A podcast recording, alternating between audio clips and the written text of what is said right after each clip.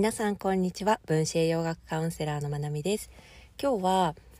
また栄養と直接関係のある話ではないんですが分子栄養学だったりとか栄養療法を生かしていくために必要な土台であるライフスタイルの変化生活習慣を変えていくっていうところでところですごく大事だなって思うことを話していきたいと思います。で私のカウンセリングを受けてくださった方はよくわかると思うんですけどの分子栄養学カウンセラーと言いながらの分子栄養学そのものももちろんだけれども分子栄養学を生かすために大事な部分っていうのをすごく重要視しています。なので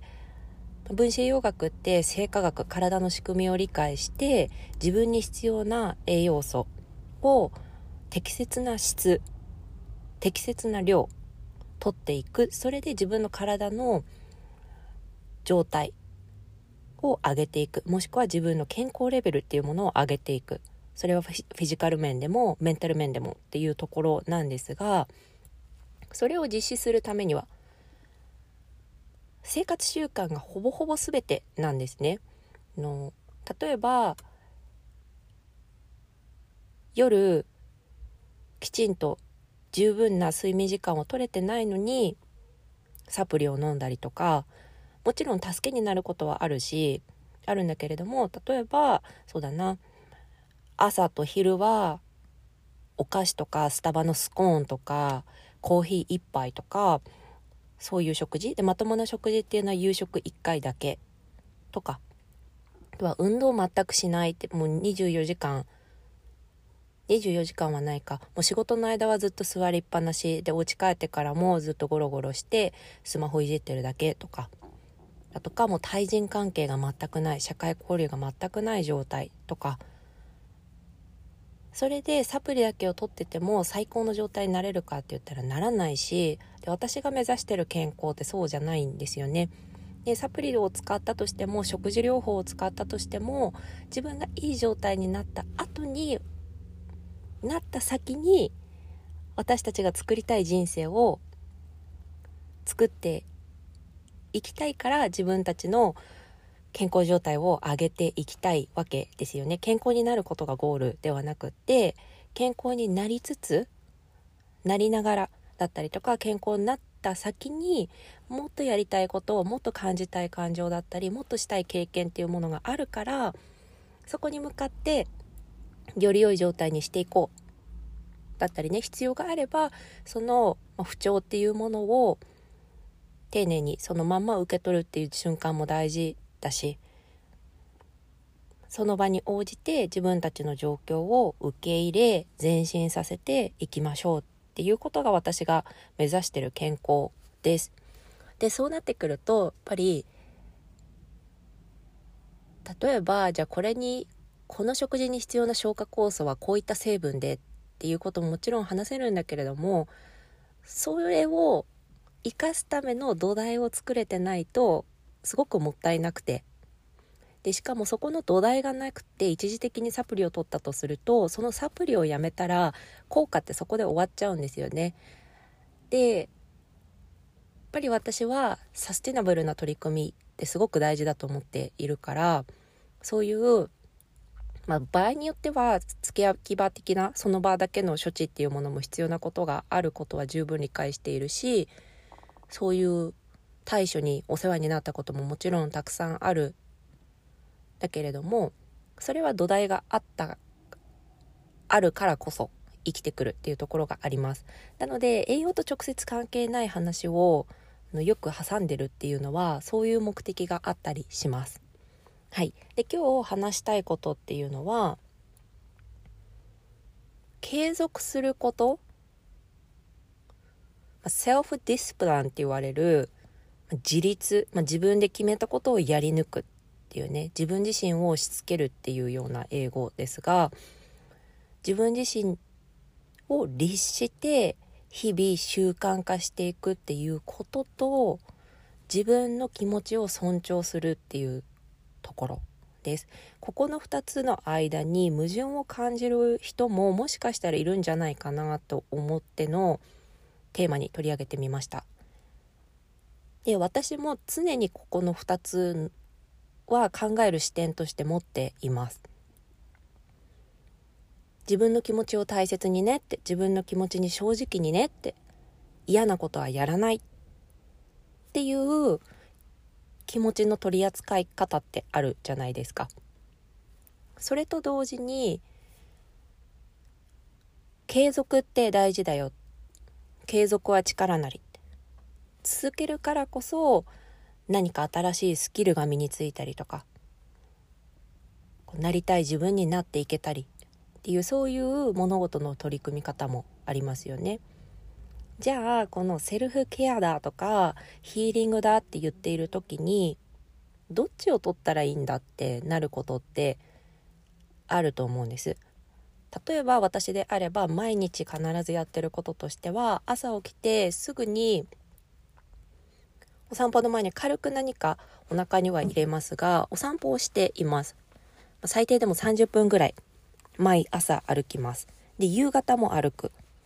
で1日1時間は必ず外自然に近い場所を歩く時間を確保しています。これはもう自分のメンタルヘルスのためです、まあ、フィジカル的にもま、ちょっとしたエクササイズにはなってるかなと思います。で例えばこの取り組み毎朝歩くっていうことに関してさっき言った2つの視点。自分の気持ちに正直になる。やりたいやりたくないことはやらない。っていう視点とセルフディスディシプリン毎日続けていくっていうところ習慣化させていくっていうところを見ていくと例えばああ、なんか今日だるいな。歩きたくないな。曇りだな。ちょっと寒いな。ってなった時に、自分の気持ちを尊重したら、歩きたくないから行かないっていうことが、セルフケアになるかもしれない。し、逆に、今はちょっと嫌だけど、歩いてみたら気持ちよくなること分かっているから、もう毎日歩くって決めたんだから毎日歩く。として嫌だなって思った感覚気持ち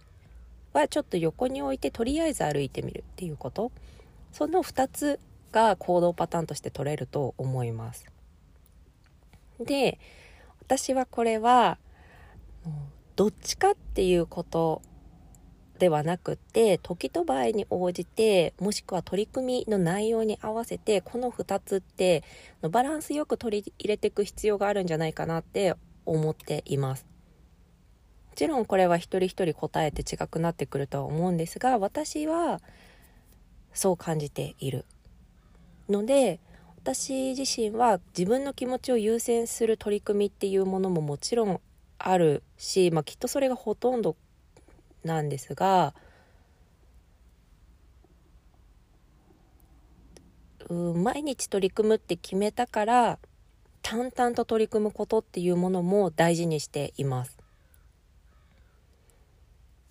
それはモチベーションがあろうとなかろうとやりたかろうとやりたくなかろうと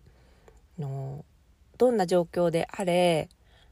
環境的に許すのであればあのハリケーンとかじゃなくて、うん、大雨とかでもなく普通に歩くことができる環境であるならば淡々とやる。この朝歩くってことに関しては私はこの淡々と続けるこの継続性っていう方を大事にしています。もうセルフディスプランですね。もう毎日やるって決めたんだからやる。もうコミットメントです。でもちろんあの気持ちを大事にするっていうこともすごく大事だし特に副腎疲労を経験している方だったりするとこの自分の感覚にすら気づけてなかったりするんですよね。で、まあ、トラウマの観点とかから言うとこうピーポープリーザーっていう人を喜ばせることをもう息をするように人を喜ばせることを考えてたり取り組んだりするっていう方はの自分の感覚に自覚的に慣れてないことがあります。私は27歳ぐらいまでそうでしたそうあの時気づけてよかったなって本当に思いますがそれぐらい夕ご飯何食べたいかっていうのも自分基準じゃなくて家族が基準になっていたりとかあ今日お買い物していきたいなって思ってもいやでもな家族のスケジュールがなみたいなとか誰かに嫌な思いさせるんじゃないかなとかそういう他人が基準になって物事が動いてた時って自分の感覚なんて全然もう完全無視だったんですよね。あ夕ご飯これ食べたいなって一瞬思ってもはい却下ってなっていたんです。でやっぱりそういうのって副腎疲労につながりますし副腎疲労になりやすいタイプだと私は思います。しそのねピーポープリーザーが起きているピーポープリーザーであるそのコアを見ていくと自分の感覚を感じれないっていう理由が存在していたりします。だから自分の気持ちを大事にするっていう取り組みもめちゃくちゃ大事。それも立派なセルフケア。なんだけどやりたくないなやりたくないなって言っているともしそのやりたくないっていう感覚が何かの症状だったとしたら例えば鉄欠乏で気持ちが明るくならないとかあとは神経伝達物質のアンバランスがゆえ気持ちが鬱っぽくなっていてこう外に出る気持ちにならないとかとはもうそもそもタンパク質不足でとかマグネシウム不足でとかいろいろそういう自分のやる気だったりモチベーションとか継続性っていうところに関係してくる栄養素もあるしもちろん血糖値自律神経っていうところも関係してきます。そこが症状だった場合やりたくないなやりたくないなってそっちの気持ちばっかりを優先していると本当はそれをやり遂げるだけの力が自分にあるのにそこのポテンシャルを活かせないっていうことになります。一生活かせない。なぜなら症状であるやりたくないっていう感覚を優先しているから。だけどその時にあこれは症状だからこういう取り組みが必要だなって思ったら例えばサプリメント必要なサプリメントを毎日飲む。必要な分必要な期間必要な量飲む。時にね飲みたくないなって思うかもしれないけど継続性を大事にすることが必要になってくる場面かもしれないしで私の場合は夜しっかり眠るっていうことが自分のメンタルヘルスにめちゃくちゃ大事なので夜、まあ、10時から11時の間には眠くなって寝れるようになるっていうことがすごく大事なんですね私にとって。でそれって全く眠くないのに眠れって自分に指示したとしても寝れないから寝れる状況を作っています。朝起きた瞬間から。それが朝太陽の光の下サングラスなしで歩くっていうこと。それが理由の一つだったりします。だからたとえ歩きたくなかったとしてもやってみる。行ってみて最低20分。もうほん理想は最低30分なんだけれどもそれでも嫌だったら20分ぴったりで終えてもいいっていうルールを自分に課してます。これはそのセルフディスプランと自分の気持ちを大事にするっていうところののコンプラマイズ地点妥協地点としてこの20分っていうものを設けています。そうなんでここのねこう今のセルフケアのブーム的な自分の気持ちを大切に嫌なことはやらなくていいんだよっていうムーブメントというかそのメッセージっていうのもすごく大事です。すごく大切にしたい観点なんだけどそれだけだと次のステップに行けないっていうのも事実だからそのやりたくないのとかやる気が出ないとか嫌だなって感じるその気持ちをもっと解像度を上げてみてあげるとどれぐらいのバランスでどの選択をどっちの選択を取ったらいいかっていうのが見えやすくなると思っています。そうで私はこういう自分の自分自身に対しての取り組みっていうものは淡々とやるっていう選択を取ることがほとんどです。私はあんまりサプリ飲むのが好きじゃないですけど目的を持って必要な分取るっていうことはしますなので飲むって決めたら毎日飲みますだけど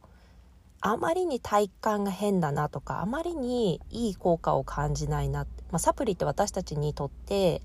いい効果を表してくれるものだけを取っていくべきだと思うんです私は。私自身に対してはこの考えを採用しています例えばめちゃめちゃ副作用が出るサプリ自分の体にとってあったとしたらたとえそれがどんなに必要な人間の体にとって必要な栄養素であったとしても私は継続して取らないです。でそのなぜっていうものを解明していくと思うんですがだけどある程度は継続するからこそ合ってる合ってないかっていうのが分かってきたりすることもある。けどある一線を自分の中であこれちょっと変だなっていう線を越えた時には自分の感覚を優先します。で自分への取り組み毎朝歩くとかヘルシーな食事をとるとかそういうことはもう淡々と続けるけど人に会うとか仕事を受けるとか